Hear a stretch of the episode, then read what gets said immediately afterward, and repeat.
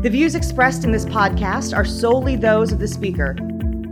This podcast is for informational purposes only and is not a substitute for professional medical advice from your own physician. Hello, I'm Joe Schwab from Mass General in Boston, along with Larry Lo, neurosurgeon from Northwell, and Dan Sciubba, chief of neurosurgery at Northwell. And today we're going to be speaking about spinal deformity as it relates to oncology. Larry, what, what role do you, do you consider spinal deformity when you're approaching uh, oncology patients, say specifically in the, in the primary setting? Okay, I think that as sort of our adjuvant treatments improve and patients are surviving longer and longer, we're actually able to achieve surgical cures for these patients. And what we've seen a lot is that they suffer complications from the fusion itself rather than the tumor recurrence in the setting of just sort of stabilizing across where we created iatrogenic instability. So what we find more and more is that even for our primary tumor patients that they're all getting standing scoliosis x-rays or EOS x-rays and we're actually using a lot of deformity principles as we take the tumor out. And it's just not it's just not just the tumor operation, but both tumor and also deformity element addressing their un- underlying um, spinal deformity. So in, you, in your planning, in terms of instrumentation, but also in terms of uh, rod contouring and absolutely, absolutely. So um, there was a memorable case that we did a few years back where there was an L5 chordoma, and the patient had a really, really bad sort of coronal plane deformity and sort of the standard, our standard approach would have just simply been like an L3 or an L2 down a pelvis. And we, we spoke about the case and we're like, you know, this patient's going to live a long time. So if we do our standard sort of standard lumbosacral pelvic fixation, we're probably doing the patient a major disservice. So at the same time as the oncologic operation, we also kind of straighten the patient out and stop the fusion at the lower thoracic spine, which is something that we typically would not have done, at least in the primary for a primary L5 chordoma. And I do think that seeing patients break down from older operations where we didn't take these deformity principles into account, certainly I'm not saying that every sort of lumbosacral tumor should be a T11 or T10 pelvis fusion, but it is something to think about. Absolutely.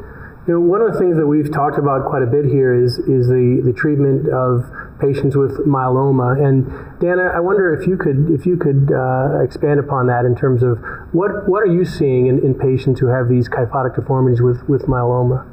Yeah, it's a great question because kind of kind of uh, platform or, or springboard off what Larry said some of the biggest drivers of patient satisfaction or dissatisfaction are their alignment goals, which we hear this every meeting with deformity. We actually hear that even a TLIF should be a deformity operation, right? You don't want to flat back a patient.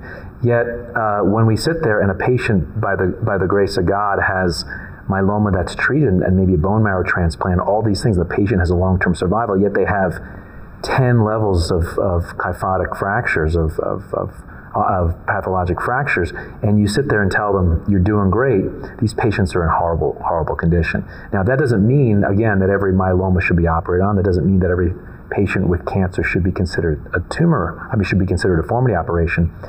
But I think as we live in the cancer world and in the cancer hospitals, and we, for lack of a better term, pat ourselves on the back when we have a success oncologically, that the patient comes in and has a chin on chest deformity or a big cervical kyphosis, and they really are, are suffering a great deal. That what we're doing now is we're taking our step back and we're not just looking at a cancer control, which in theory should be everything, or maybe a neurological a benefit, which is everything. Deformity is up there because if we get what we want and they live a long time and they're neurologically intact, they are only going to be complaining about their poor quality of life based on, on that. So when we think about myeloma, I think it's an archetypal case because you could have many, many thoracic fractures and the patient is bent over like a hunchback and they're told nothing to do. Congratulations you're doing well. I think that's going to change the paradigm. We got to think a little bit more broadly I completely agree. Uh, you know, Larry, what, what you were saying earlier really resonated. I, you know, I've, I have a patient say that comes back, and I'm so so happy, and they're happy that they don't have any cancer, but they're in terrible pain, right. and they're they're they have a positive sagittal balance. Right. Um, and the problem that I have at that point is, I think, well, now I can do a deformity surgery after I've already done this other surgery, and right. they don't want any part of it. Right. Um, and because it's fairly morbid, but You know, how, how, do you manage that when you see a patient that comes back, and maybe it's my patient that goes to see you because they've got a spinal deformity? What, what, do you, how do you, how do you balance that? You're going to put them through another large operation and try to correct their deformity. How, how do you have that discussion? I think that for the most part, the patients, it's a, it's a very unique patient, group of patients because they're actually very happy at their oncologic outcome, right? And they don't actually blame you or the surgical team for like the pain that they're experiencing as a, essentially a complication of the fusion itself. So I think that for the most part, my experience has been that we're starting off with very good equity. These patients are very happy with how they're doing. They're presumably seeing you a couple of years, years out from the surgery because they're doing well. And I think that it takes some convincing, of course, to talk about sort of we have to do a three column osteotomy or extend your fusion and whatnot. But I feel like for the most part, as long if you have a good sort of patient uh, doctor patient relationship, I feel like they're very open to the idea of sort of another secondary deformity operation to try to improve their quality of life. I feel like back in the day where we used to do sacrectomies on the Andrews table, right? We would, I, would, I, feel like regularly we would see patients a couple years out and we flattered them so poorly at their lumbosacral junction that, uh, oh yeah, like I, I can't stand up straight. I'm tumor free, but I can't stand up straight. And I think that those patients invariably got an extension of a fusion. And I think that, I think that those patients did very well long term. So I think that because as I'm growing my practice, I feel like I've seen more of these complications. That's definitely a concept that, at least even when I was training, that was not a concept that we even talked about. Where oh, you have a patient with uh, sacral chordoma. Let's not make sure that we flat their lumbosacral junction. Right? That's something that we never talked about. I don't think these patients ever got standing scoliosis X-rays. Yeah, no, I, I think that's absolutely true. And, and clearly, Dan, with with your your uh, uh, tremendous experience in deformity. You were probably thinking about this earlier than, than most of us, probably certainly more earlier than I was, but I, that's not something that I was considering. And I was thinking about the tumor, the tumor, the tumor. It wasn't until after people like you had kind of identified this other problem and, and explained this to us that, that, I, that I started to see it. When did you start to really uh, consider it in your preoperative planning and, and in your in, in techniques? Yeah, and thank you for that, that question. I, I think for me, Joe, and maybe this has happened to both of you as well, I feel like there's an infinite way that we treat patients, but for me, I'm, I'm starting to see patterns in my own practice, and I find that the metastatic lesions, um, I, I try to go smaller. You know, I've been going smaller and smaller because we have usually some adjuvant treatments that respond. Maybe they're frail, maybe they're uh, at, at, an extreme point of their um, of their of their journey in cancer, and maybe I'm more willing to um, say we're not going to, you know, boil the ocean, we're not going to fix every single alignment parameter because the cost is too much to them. But what I saw is when, when, I, when I had these primary tumors that we had somehow given long-term control to, they looked like my deformity patients. They were a different patient. Even though they both had cancer, they looked more like the deformity patients because they were sitting there going, yeah, another study with no tumor, and that's cool, but eh, what about the fact that I'm crooked? What about the fact that I'm stooped forward? And I saw that as we were create, you know, collecting data for deformity patients on all these quality of life factors, the quality of life uh, factors we were asking for the cancer patients were, you know, are you nauseous? Are you sick because you're taking chemotherapy?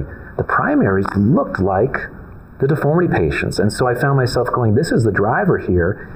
And uh, you can hope and you can put your head in the sand and say deformity doesn't matter in these patients. But as I said before, if you get it right and you're lucky enough to get a long term survival, they will start complaining to you about lack of flexibility or a junctional issue or hardware failure, which is the same thing in deformity, broken rods. And uh, I remember it, used to, it sounds terrible now, but I used to say to patients, congratulations, you got a broken rod. That means you've been out for so many years, right. and that's rude. You know, that I meant it to say that we're, you know, we've been taking care of you so long.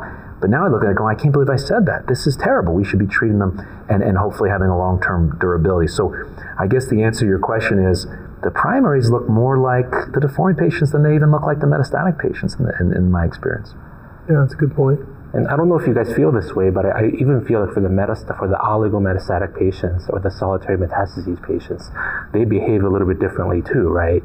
I think that traditionally we never even for a metastatic patient we never even considered like oh it's really kyphotic at the thoracic apex. Let's just decompress and put in a cage possibly and then get out of there, right?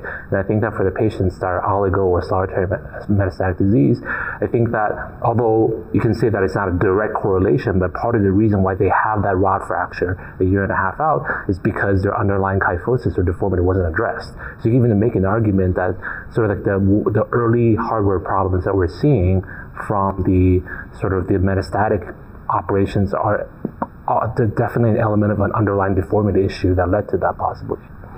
That's a good point. I, have been blaming all my rod fractures on radiation, but apparently maybe, maybe it's maybe it's my, my surgery after all.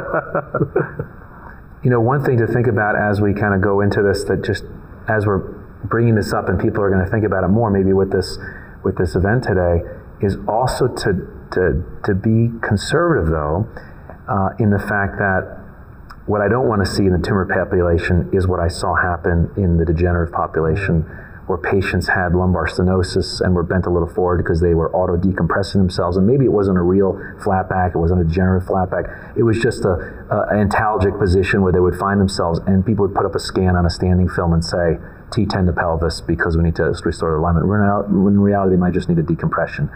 What I hope we don't make the same mistake as we kind of go into this new area is we don't see every tumor patient right. as a massive chance to do a perfect alignment because right. the stakes are high in the degen population, the stakes are high in the deformed population, the stakes are even higher in the deformed tumor population. So we should should we walk uh, lightly, uh, but think about these things, and, and hopefully that together we can make some good judgments on these issues. Absolutely. Yeah. Thanks very much. Oh, thank you.